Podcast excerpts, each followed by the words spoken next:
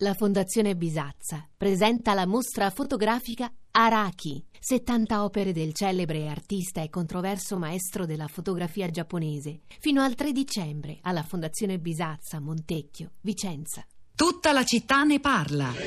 Un'altra cosa contro cui devo lottare tra i corridoi di Radio 3 è la tendenza a parlare da solo, accompagnando a volte la cosa battendo le mani e saltellando. Perché lo faccio? Non lo so. Ne sento il bisogno per scaricare l'energia repressa. E mi dimentico semplicemente dell'esistenza di altre persone che possono sentirmi e spaventarsi. Magari provo a farlo dentro un bagno. Ma le pareti purtroppo non sono insonorizzate. I rumori e i salti si sentono. Mi capita spesso dopo che sono stato parecchio davanti al computer. KOKW chiama. Passo. Una volta, era una serata tranquilla, mia madre aveva appena appeso al soffitto del soggiorno un prezioso lampadario di vetro di Murano.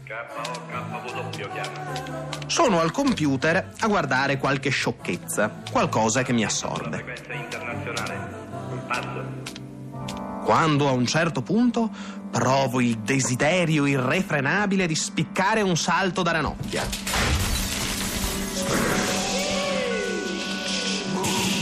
La mia testa incontra sulla sua traiettoria proprio il lampadario che cade a terra in mille pezzi. L'hai fatto apposta! Volevi distruggere qualcosa a cui tenevo!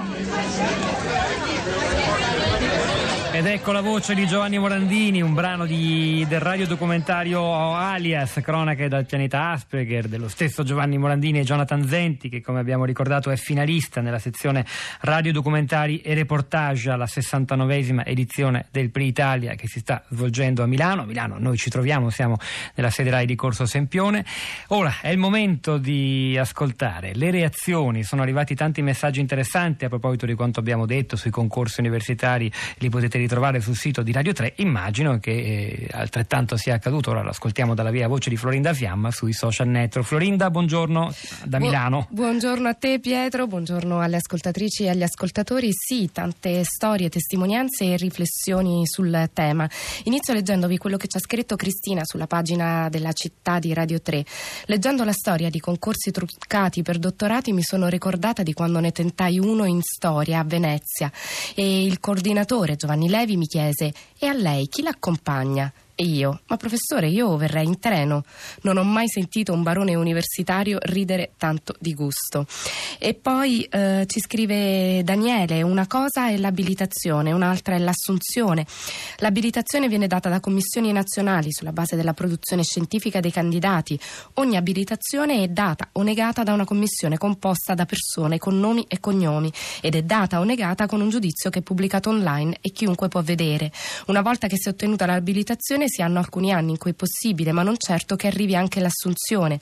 Certo, è un sistema non esente da abusi e illeciti, ma a me sembra molto meglio di quello che proponevano Baccini e Rovelli, vale a dire il fidarsi delle competenze di chi recluta, non dare importanza ai numeri e basarsi sulle conoscenze. A proposito di conoscenze ci scrive Daniele, eh, ci scrive Sandra, mi sembra pericoloso in Italia specialmente proporre di reclutare i ricercatori per passaparola. La segnalazione dei docenti possono essere utili nell'individuare giovani di valore, ma questo spesso si traduce in evidente nepotismo. Se non ti conosce nessuno, se non provieni da una famiglia in vista nel mondo culturale, trovo difficile che qualcuno ti anteponga al figlio di, con cui sei stato a cena l'altra sera.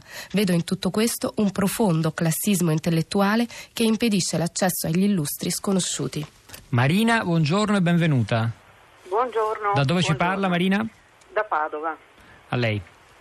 Allora, ehm, la- il problema principale eh, della- di queste discussioni sul, eh, sul reclutamento universitario, eh, a mio parere, eh, sta nel fatto che a seconda dei settori i problemi sono molto diversi. I settori di tipo, eh, diciamo così, professionale, tipo diritto tributario o tante altre eh, attività, un'attività di medicina o che so io, eh, molto spesso considerano l'attività universitaria eh, come, una, eh, come dire, un, un aspetto della- dell'attività complessiva che può dare lustro eh, e che quindi può anche avere una ricaduta di tipo economico. Se passiamo ai, agli ambienti di ricerca, in particolare di ricerca pura, la cosa si rovescia completamente perché lì la, la, diciamo, la, la vera, eh, l'unica forza in gioco è la capacità delle persone di fare ricerca e quindi di attrarre poi finanziamenti alla struttura nella quale, nella quale operano. E eh, quindi a questo punto se un ricercatore deve essere inserito in una certa struttura che ha una sua specificità, che vuol dire che ha apparecchiature, eh, attrezzature, laboratori che sono tra l'altro molto molto costosi nel, nel campo della ricerca scientifica. È chiaro che chi viene cooptato, e a questo punto cooptato non è una parolaccia, eh, deve essere in qualche modo eh, una persona che ha eh, delle capacità e una volontà di dedicarsi a un certo ambito di ricerca. A questo punto... Eh, Il problema la, qual è? Eh, il problema è, è, questo, che ci sono due condizioni perché questo non sia un, un favore. In veloce davvero Marina perché ci sono sì, anche sì, altri sì, ascoltatori. Certo, Mi certo. risponda secca se può. Sì, Eh. va bene. Allora, il primo è che chi vince abbia poi una dotazione eh, finanziaria che gli permetta di sviluppare la sua E ricerca secondo? indipendentemente. E la secondo, e il secondo è che ci sia un feedback di giudizio sulla bontà delle scelte fatte da chi ha contribuito alla promozione. Grazie Marina. Daniela, buongiorno, benvenuta. Sì, buongiorno, sono in linea. Allora, da dove ci parla Daniela? Eh, ma le parlo da una località non molto specificata della Val d'Aosta. Mm. Sì, Perché? eh, beh, preferisco non dire esattamente da dove. Allora ci Comunque, racconti la la- sua storia, c'ha un minuto, così capiamo anche il perché Un minuto. Allora, eh, la mia storia è molto breve. Io ho iniziato, cioè molto lunga, perché ormai io sono in pensione quasi. Veloce, veloce, la quasi- condensi. Al volo, al volo. Allora, ehm, io ho lavorato per 14 anni come diciamo ai tempi anni 80, non c'erano ancora i sistemi di dottorato e così via, in un istituto universitario. Dopodiché a un certo punto arrivò la nipote del direttore dell'istituto, eh, la quale era, è stata mia allieva, una persona che è una biologa, ha impiegato dieci anni a laurearsi in biologia, quando invece ci si impiega quattro anni normalmente. Attualmente lei insegna eh, all'Università di Milano mm, e io sono riuscita molto faticosamente dopo la sua carriera a vincere un concorso da ricercatore e lì sono rimasta perché ero abbastanza disgustata di dover andare avanti.